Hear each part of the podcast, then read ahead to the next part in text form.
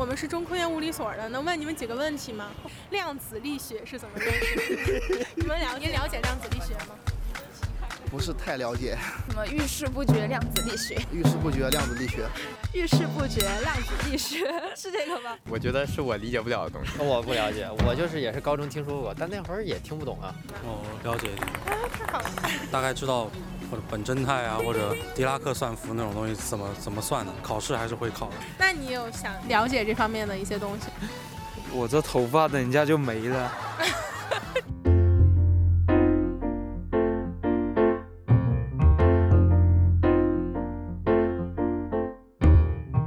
大家好，欢迎收听新一期的随机波动，我是冷建国，我是傅世野，我是张之琪。那今天我们迎来了一位对于随机波动来说可能比较特殊的嘉宾，来自一个非常硬核的科研单位啊。那他是中科院物理所研究生部的副主任程萌。那他可能另一个更为大家所熟知的身份是 B 站二次元的中科院物理所的负责人。我不知道大家有没有关注到这样一个 B 站的账号，在他进驻 B 站三个月之后，粉丝已经超过了三十万。我相信有很多人都关注到了中科院物理所这样一个微信公众号，会在上面看到各种奇奇怪怪、非常有趣的科普文章，比如如何拍西瓜检验它熟不熟，如何才能在景区迅速的排到一个厕所的位置。嗯、所以我们今天找程蒙老师来，也是希望他能给我们介绍一下这个所谓中二所的一个来源，以及他们在科普中遇到的一些。有趣的故事和艰难的挑战吧。那欢迎程蒙老师做客随机波动，能不能给我们听众打一个招呼？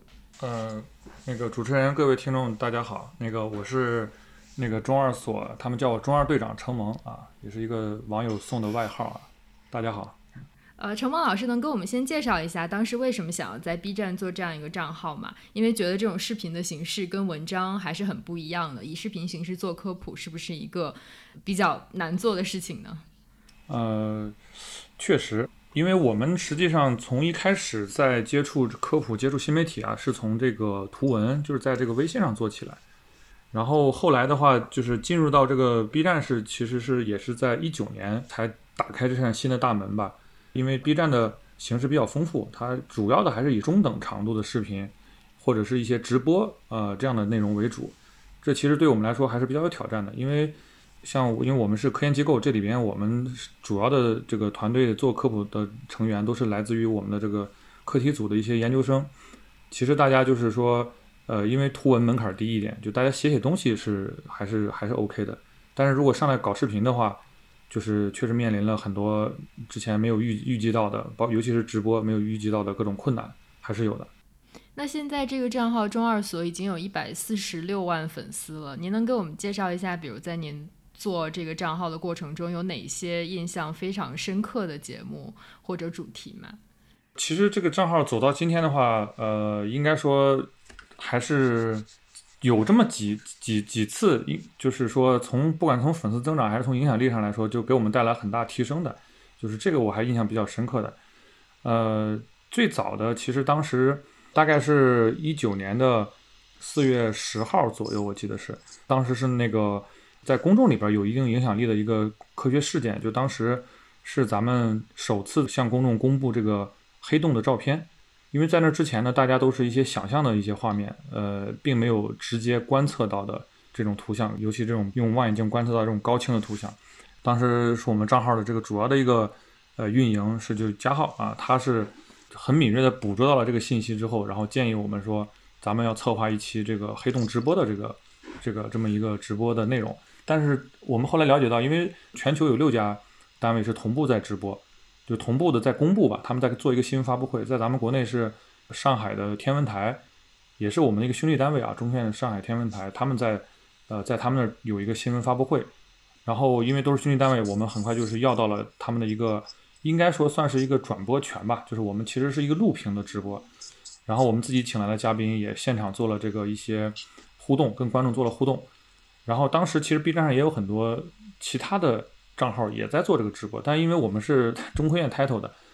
所以说大家就上来就会认为，那我们这肯定是一个很官方的。后来我们这个直播由于人气比较高，就冲上了他们的那个首页，也做了推荐。后来就是惊动了他们的 CEO 是陈瑞，然后他当时啊，我们当时是听他们的工作人员给我们讲述的，说他当时很惊讶，说一个做黑洞照片公布这么一个科学事件的直播，竟然冲到了首页，而且当时的直播人气最高是达到一百五十万，说明这一类的科学的大事件是在公众里边是有还是有这种基础的，尤其在 B 站上，它是有很多比较好学的这些这种青少年，就初中、高中啊、大学生这个年龄段的人，有很好的这个科普的基础，很好的这种对科学的这种向往、一种渴求的这么一种基础。因为为什么叫中二所呢？其实就是说我们在 B 站账号名字叫二次元的中科院物理所，然后他们就提取了关键字，呃，当然关键字本身是一个偏中性的啊，就它是一个从日日语里边舶来的这么一个词，中二，啊，但是我们会觉得这其实是拉近跟粉丝距离的一个体现，就大家很亲切称呼我们的名字，算是一个人设吧。我们算是在这个 B 站上有一个自己的人设，就是做这样的一个比较耿直的一个理工科的这么一个博士的形象，然后给大家去用一些非常。死理性派的风格去讲，就有点像那个美剧《Big Bang》里的 Sheldon，最终目的是拉近跟粉丝的距离啊。因为刚才陈老师说到那个他们有一个人设嘛，嗯，我觉得这个其实也是我们这种呃外界观察的人比较好奇的一个点，就是像是大家会对这种做物理学研究的人有一种想象或者说是刻板印象吧。这个可能大多数是来自一些影视作品的这种塑造，比如说刚才陈老师提到那个《Big Bang Theory》，嗯，它里面就是成功的塑造了一些非常经典的极客的形象，嗯，呃，然后导致说大家可能会对现实当中做物理研究的人也有这样的一种刻板印象，呃，您刚才讲的是网上那种人设嘛，当然一个账号它需要有一个比较人格化的这样的部分。嗯，但我我也想知道，就是生活中，呃，做这种物理研究的科学家、科研人员，他们真的是像是那个影视作品当中描述的那样吗？嗯，那肯定不是。首先啊，就是说普及一个概念啊，科学家本就是他，他首先他是个人，对吧？就是人有的任何的呃这种情感啊、这种想法的东西，科学家一样会有，这个毫无疑问。影视作品里边，他往往会把某些特点放大。这样的话，他好塑造人物形象。呃，当然说这些特点，它却不是凭空捏造的，它确实在我们的这个科学家人群里边，它是有一些这种风格的。可能它只是一个小波动，但是被后来被影视作品放大了。真实的就在我们研究所里边啊，科研人员整体上来说，他是偏向于还是一些内敛呀，呃，逻辑思维比较强，相对来说可能思思考问题比较理性，一些比较耿直的那种所谓的死理性派的这种想法。呃，有的时候确实会有，但是如果你真的到物理所，你并不会觉得大家真的会像一个个像 Sheldon 那种的。那您觉得这一群，比如很内敛，然后性格相对不那么外向的人，他把他推到公众面前来做科普的时候，他在一开始会比较难以找到一种大众能接受的科普语言吗？比如他们从科研转到科普的时候，您会认为需要一个学习的过程吗？其实是这样的，就是说，就是科研人员是不是都适合去做科普？我之前听到的一个一个例子吧，就这个例子大家肯定都认识，就是我们的物理界的这个华人的楷模啊，就是杨振宁先生和李政道先生，对他们两个人也都是诺奖的得主，对吧？因为当年的就是合作的工作，然后这两个人呢，其实从物理的学术来说，这已经是顶级的大科学家了啊。但是的话，就是同样的两个水平最高的，就是这样的科学家，他们其实在。由于可能一些性格上、一些这种生活阅历的不同，他们在面对公众去做科普的时候，就就据我了解吧，据我了解的信息就是说，其实，呃，就杨先生更擅长去诠释一些东西，确实他讲的会更被容易被公众接受一些。而李政道先生呢，他写过非常好的这个教科书，我们原来学过他的热统，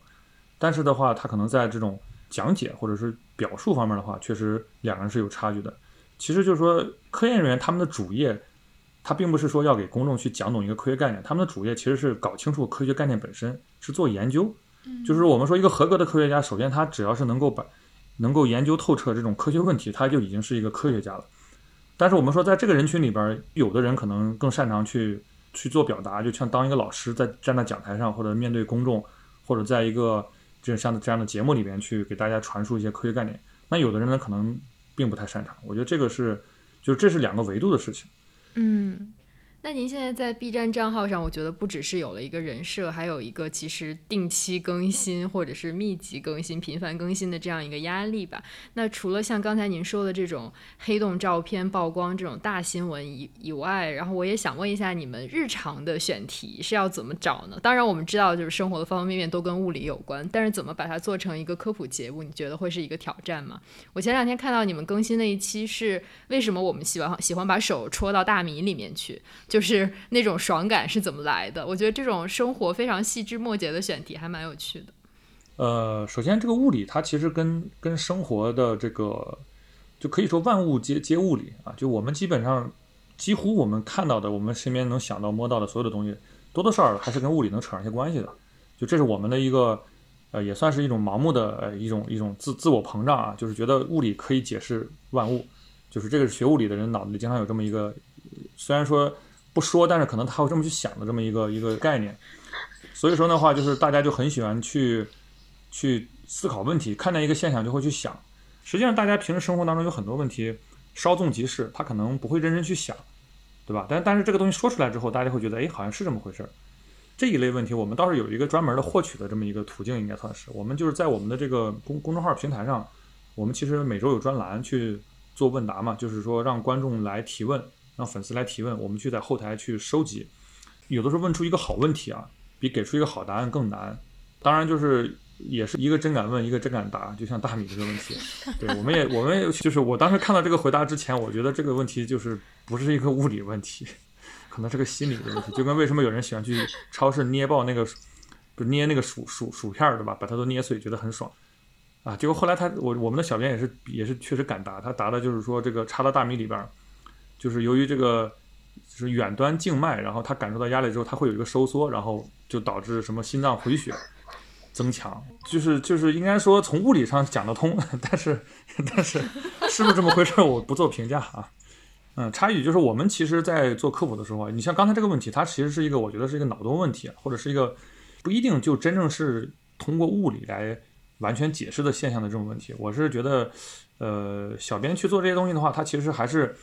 用一个理科生用一个物理的思维去思考问题，这个逻辑过程，这个过程里边的遇到的逻辑本身，我是觉得是一个科普。其实我从我的角度来看，就是这些选题的结论本身，并没有太多的指导意义。但是的话，就是说这个过程，其实你会去看它过程里边怎么用一些统计学的手段，怎么建立模型，怎么用一些这种仿真软件受力分析。这些东西都是实实在在的科学，这些东西都没有马虎过。这个其实是在科普一些科学方法啊。这个我如果让我去一定要归纳的话，我觉得这个是一个挺挺有价值的东西啊。嗯嗯，我觉得那个陈老师讲的这个就让我想到，嗯，我们之前都看了，就是有一个。马友友，大提琴家马友友在 YouTube 上面回答网友问题的一个视频，然后我们都觉得他回答的特别好。就是网友问的问题，其实也是像刚才陈老师讲的，不完全是关于大提琴这个专业或者说这门乐器的问题，但是他是用一个大提琴家的方式来给大家解答这些问题的。其实我觉得这个里面还是有一些嗯很有意思的部分，不完全是他的专业知识的这样的成分。嗯，所以我也想问陈老师，就是你们这个公众号上这个问答的栏目里面，有没有收到过一些您印象深刻的问题？呃，就比如说，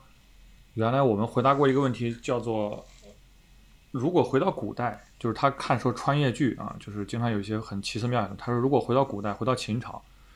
那么我们能不能利用当时的这个社会发展的那个当时的一个条件去发电？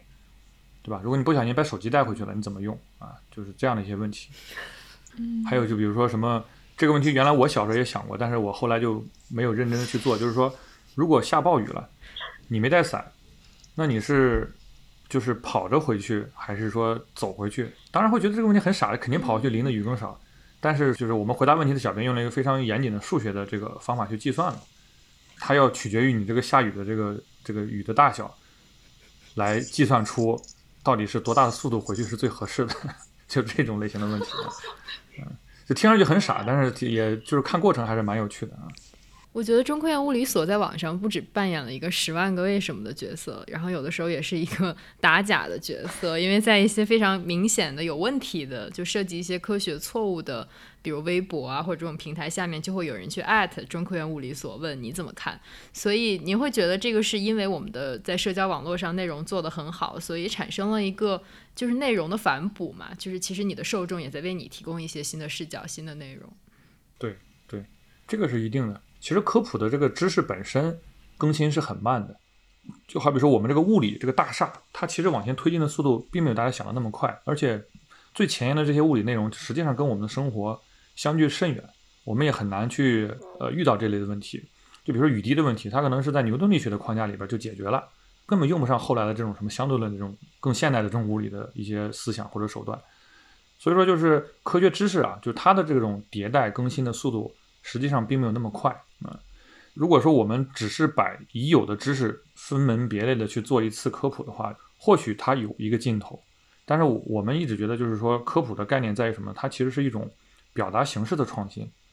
就好比说，大家都去讲相对论，每个人讲出来的这种顺序，它的这个逻辑关系，或者他有的是讲故事的，有的是给你画图，有的是去用硬核的公式，对吧？有的可能是去打比方等等。就大家都在追求的是不同形式上的创新，那么实际上就比如说像我们自己的这个研究生，那么他们在去做科普的时候，他有时候也会遇到一个瓶颈，就是就他自己熟悉的领域，可能写两篇文章就就基本上就比如说他做锂电池的，写了几篇文章之后，他觉得他写不动了，那这时候其实我们也遇到困扰，就我们也需要被对方激发，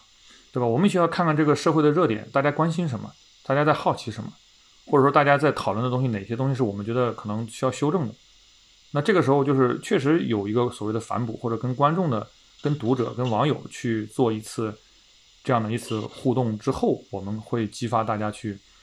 创作一些更多的内容。嗯，但谈到跟受众的关系，我也呃，我有一个想法，就因为之前我们也跟啊，比如做这种。呃，妇科医生聊过，就是他在做科普的过程中，其实也会遇到一个问题，就是往往是科学素养比较好的人才比较容易接受你的科普。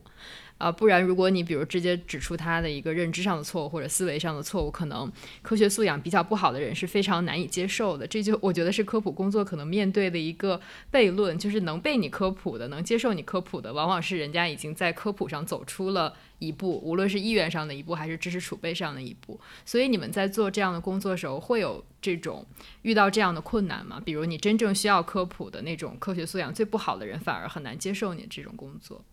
嗯。这一点呢，我的我的想法比较悲观啊。呃，首先我觉得科学并不是所有人都是刚需。就好比说，你说小学学了那么多数学，应该说到了大学之前都在一直在学数学。那学的这些数学，并不是所有的人都在自己的生活工作当中都在用了，很多东西交给老师就忘掉了，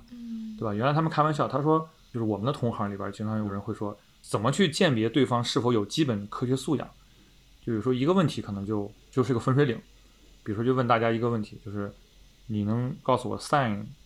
三十度是等于多少吗？对吧？如果能马上回答出这个问题的人，我们认为，嗯，你有基本的科学素养。如果回答不上来，或者费了很大劲，我们觉得可能大家不太在一个体系里边啊。然后这是，所以说悲观的点是在于什么？就是首先是，我觉得科学啊，它其实就好，它跟艺术，就咱跟艺术做类比吧。啊，那你说交响乐这个东西是我们的刚需吗？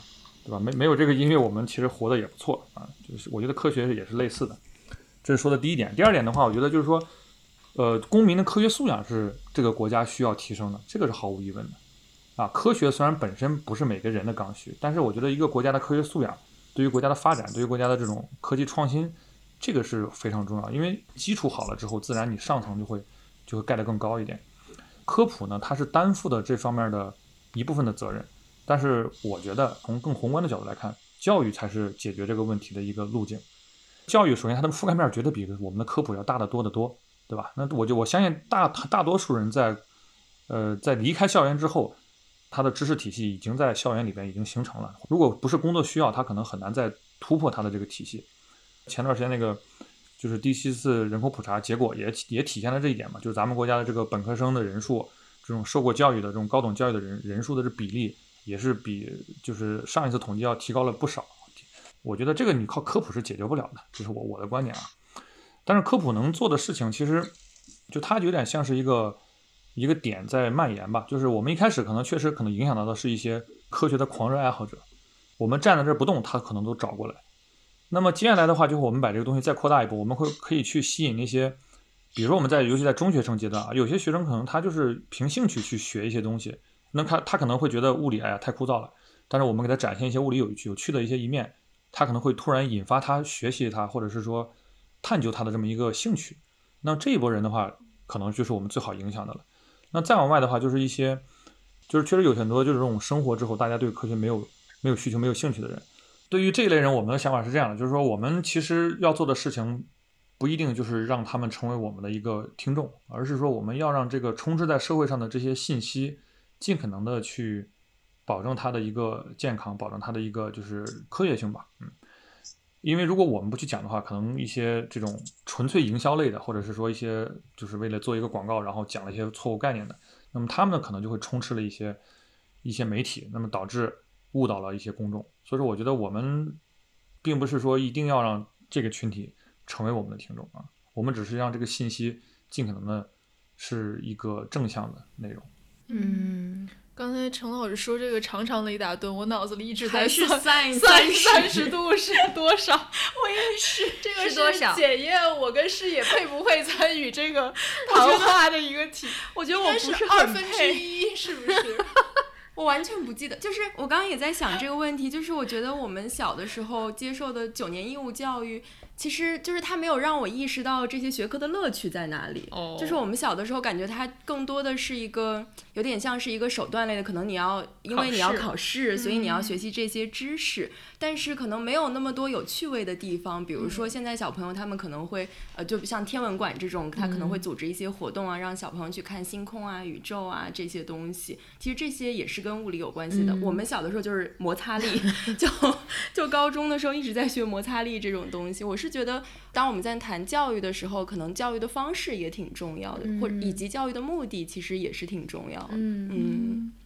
我在这里可以跟大家分享两个数据，一个是我在一篇报道里看到的，说是二零一七年研究生入学的时候，就中科院物理所的研究生入学的时候，程蒙老师有过一个统计，说那届学生里有超过。百分之二十的学生是知道中科院物理所公众号，而且是通过这个公众号才了解了物理所的，所以我觉得这可能也反映了他的一个受众群体以及他对这个受众群体的一个影响吧。然后另外还有一个数据，就是刚才陈老师也提到说，呃，今年的人口普查数据里面也涉及到了这个教育率的问题。然后其实去年公布了一项数字，我觉得更有意思，就是它呃应该是一个抽样调查显示，二零二零年我国的公民具备科学素养的比例达到了百分之十点五六，就是完成了“十三五”计划百分之十的目标。嗯，对，所以啊。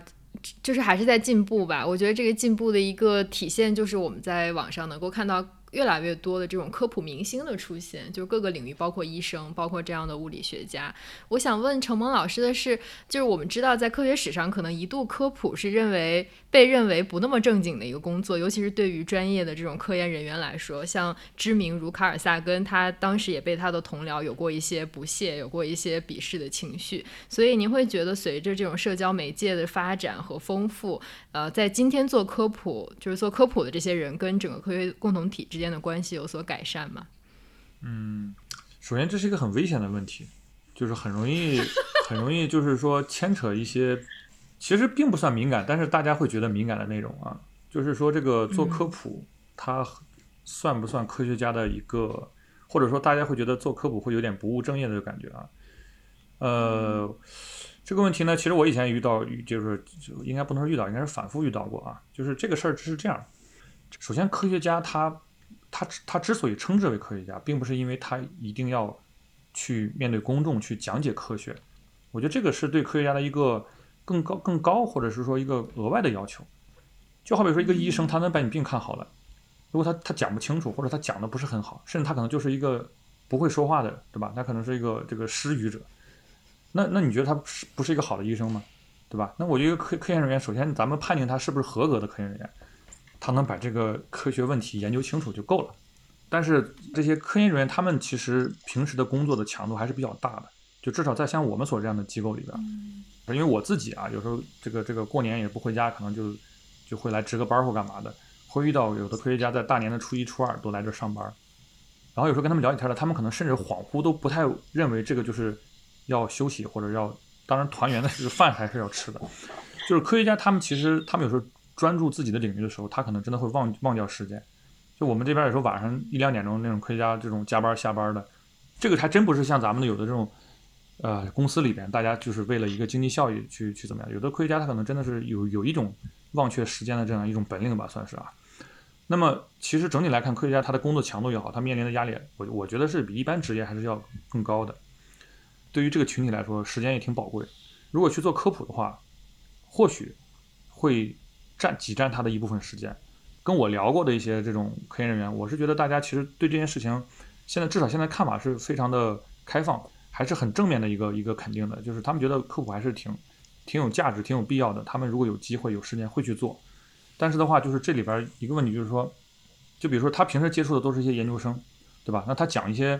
这种学术语言，大家就完全都吸收了。但是他如果面对公众的时候，他可能讲在讲同样的这种方式的这种语言的时候，大家其实接受度比较低。那么需要他刻意的准备一些内容，或者说加工自己的讲解的内容。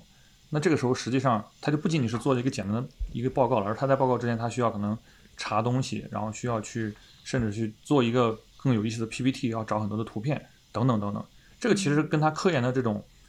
原本的工作节奏不是太一样的。就他相当于说，我为了科普，我可能要去做一些科研之外的事情。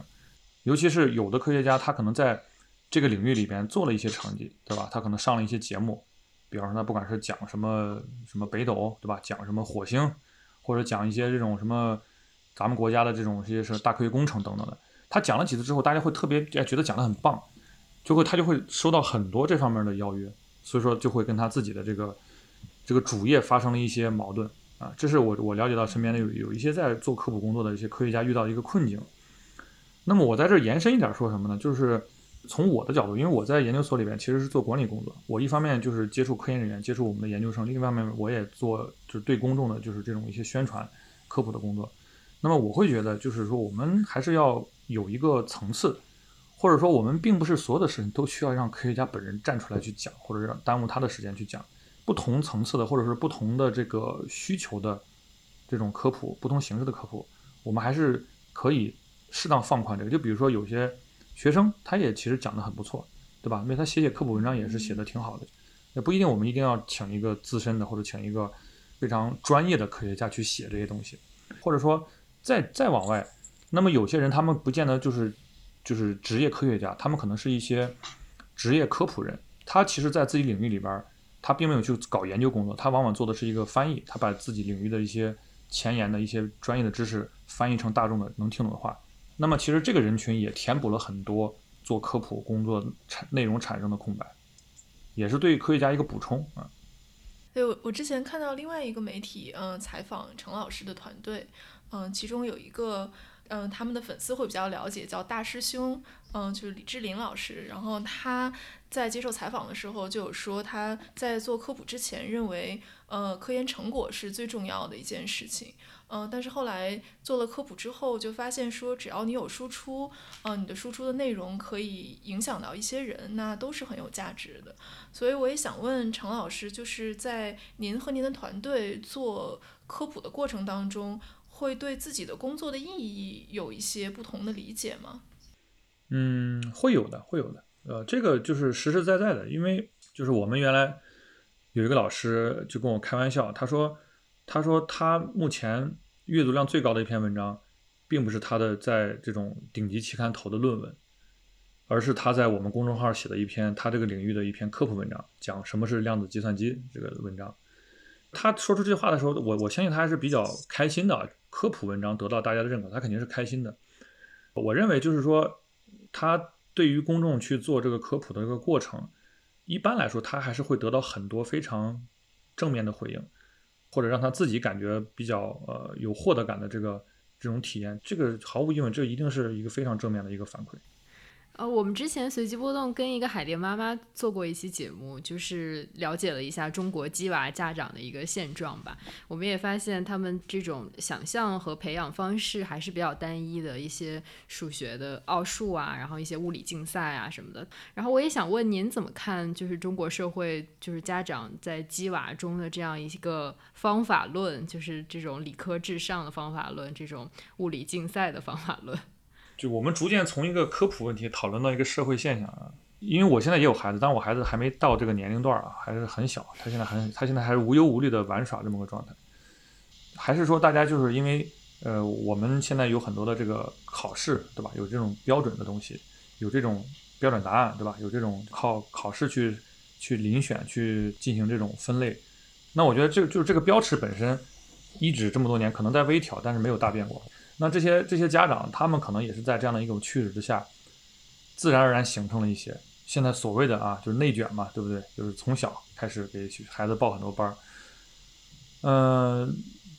这件事情让我说，我当然是希望每个人的童年都可以快乐的成长，对吧？大家可以有一个很好的童年，至少我我我我我是这么去想的。但是我我相信就是说。个体是很难改变群体的啊，个体的理性导导致群体的非理性，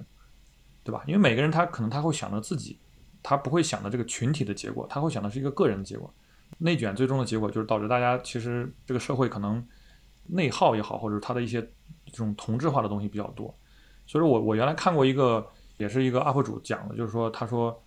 怎样能突破这样的一个呢？其实就是说还是要有一些创新的发展，就还是要给大家找到一些新的领域。或者开辟一些新的道路，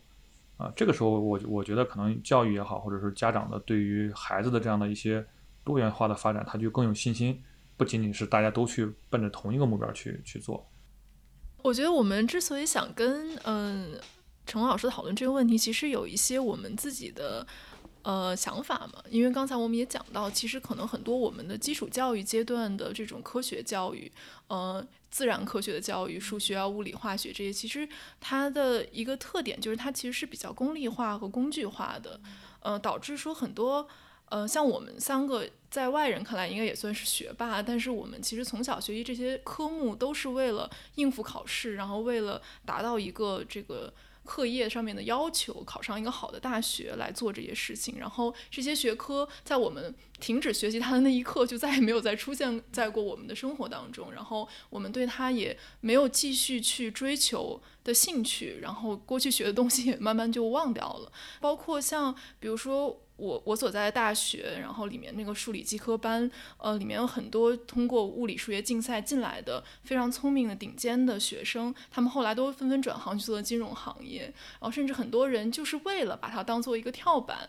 呃，然后去做一些更呃经济回报更高的工作的，呃，可能真正。呃，对于科研有兴趣和志向的人并不是非常多，嗯，所以我觉得这个可能是我们今天在讨论对整个社会的科普和科学教育的时候，可能需要反思的一个问题吧。那我觉得，既然陈老师 今天来我们节目，我们也呃照按照惯例要问陈老师一个关于性别的问题，就是因为我呃在看你们团队拍的一些视频的时候，也发现说其实其中的女生是挺多的，比例并不算低。呃，但是可能现在社会大环境里面，其实对于女生不擅长理科这样的偏见，其实也是一直存在的。包括很多女生都是在这样一种打压之下，其实就慢慢失去了学习自然科学的兴趣和动力。呃，我记得之前我们有两曾经有两个听众，他们都是做物理学的博士的女女生，然后都给我们发过私信来讲说，因为听我们的节目，然后。呃，让他更有勇气进入一个男性主导的行业和学科里面去工作。呃，我觉得这个其实也是一个对我们来说是一件很欣慰的事情。呃，但是比如说，同时看社会新闻也会有很多高校的老师会直接或间接的表示说，他不愿意招女的研究生、博士生，是因为觉得可能女性到了一定年龄就会结婚生子，然后就会中断这个科研事业，认为国家。呃，花这样的精力去培养这样一个人才，其实最后是亏了的。嗯，我不知道陈老师会怎么看，呃，这样一种环境吧。包括您会怎么看您团队里面的女性，以及她们所面临的这些，比如说可能因为性别的一些刻板印象带来的一些挑战。呃，先说我观察到的吧，因为我从本科开始就是学习物理，在物理系嘛，就是当时的这个男女生比例确实比较失调啊，基本上是十比一啊，就这么一个比例，十个男生一个女生。然后到了物理所之后呢，其实反倒我看到的这个比例有所好转啊，就大概可能我那会儿读书的时候应该是大概可能五比一吧，就一百二十个人里边可能一百个男生，二十个女生。那么现在像我们所的这个学生比例里边，应该说这个比例应该在三比一和四比一之间这么个数，应该说就是有所提升。当然就是整体来看还是男生更多一些。咱们说做科学研究这件事情本身啊，呃，性别带来的差异我觉得没有那么大啊。它跟去去做这种更加依赖于体力的，呃，需要高强度的这种一些体力的东西，那那相比较那个来说，我觉得搞科研这个工作，其实它应该来说，这在这方面性别这块没有太大的这个选择性。嗯，我觉得或许有一些思维定式的这种可能性，就是因为从历史上看，这个男科学家占的比重实在是太高了，会导致很多女生也会觉得，哎呀，我是不是去做科研，将来就很难，就是说达到。一个什么样的一个水准？但是我觉得就是，呃，从我至少我看到的这个现象里边，呃，我们所的这些女科研人员，他们去投稿的时候，大家并没有去在乎说这个文章的作者是男生还是女生，导师是男导师还是女导师。就这件事情，我觉得大家其实还是就科学讨论科学。就老师有时候可能也会更喜欢女生一点，就觉得她比较踏实啊。尤其一些做理论的啊，有我们所之前有几个毕业的女生，我知道的就是做理论工作的，那真的都是非常非常出色的。所以说，我觉得有了这些这些现象的话，我觉得呃，这反哺到我们的这个学生里边的话，我是还是觉得挺还是鼓励，应该至少我觉得至少打打破这个偏见吧，就是女生其实做科研跟男生应该说没有什么没有什么本质的区别啊，都是平等的啊。然后再说就是，因为我正好今天翻到一个新闻，就是物理学会里边有个女工作者委员会，他们这里边的很多委员就是各个学校、各个高校、各个研究所的一些女科学家。他们经常有时候出去做一些宣讲，做一些去高校、去高中、高中里边做一些这种报告，还是影响了很多渴望在这个方面去做出好的工作的一些在读的这些一些女学生，应该说给他们一个很好的一个榜样，很好的例子。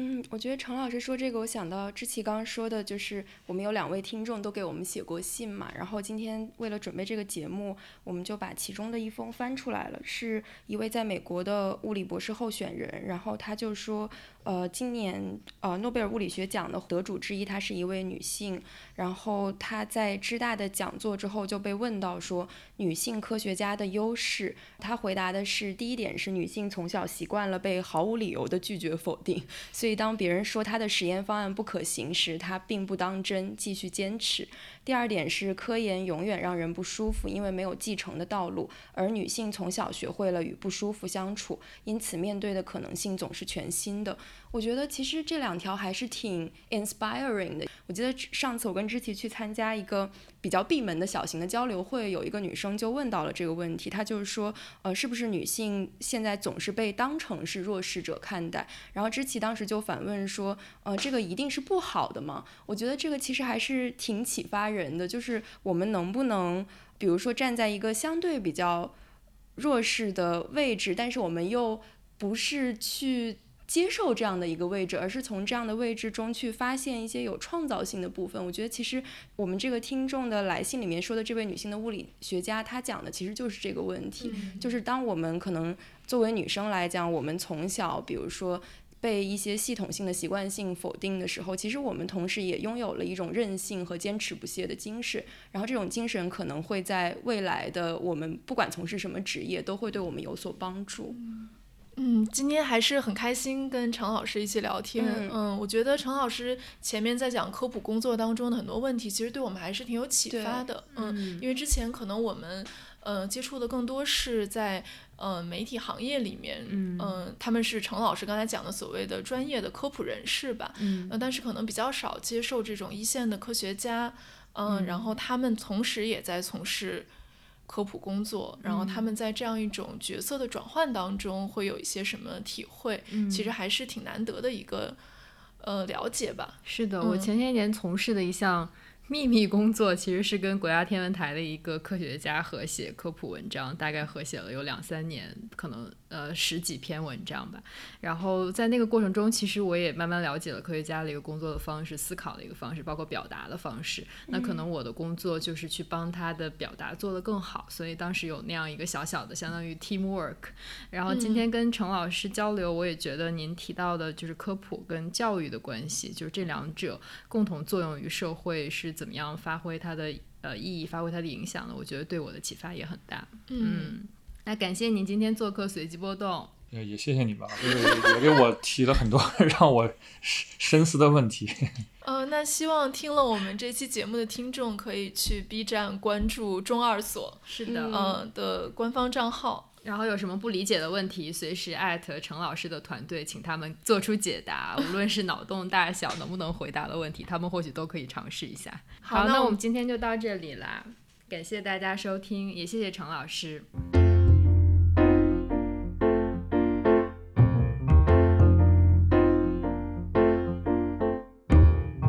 谢大家收听。你可以在微信和微博搜索“随机波动 ”（Stochastic Volatility） 关注我们，也可以关注官网 www.stovol.club，还可以在苹果播客、Spotify、Pocket Cast 等泛用型客户端收听我们的节目。如果你喜欢我们的节目，别忘了在苹果播客给我们五星好评，也可以通过公众号推送的二维码给我们打赏。我们下期再见。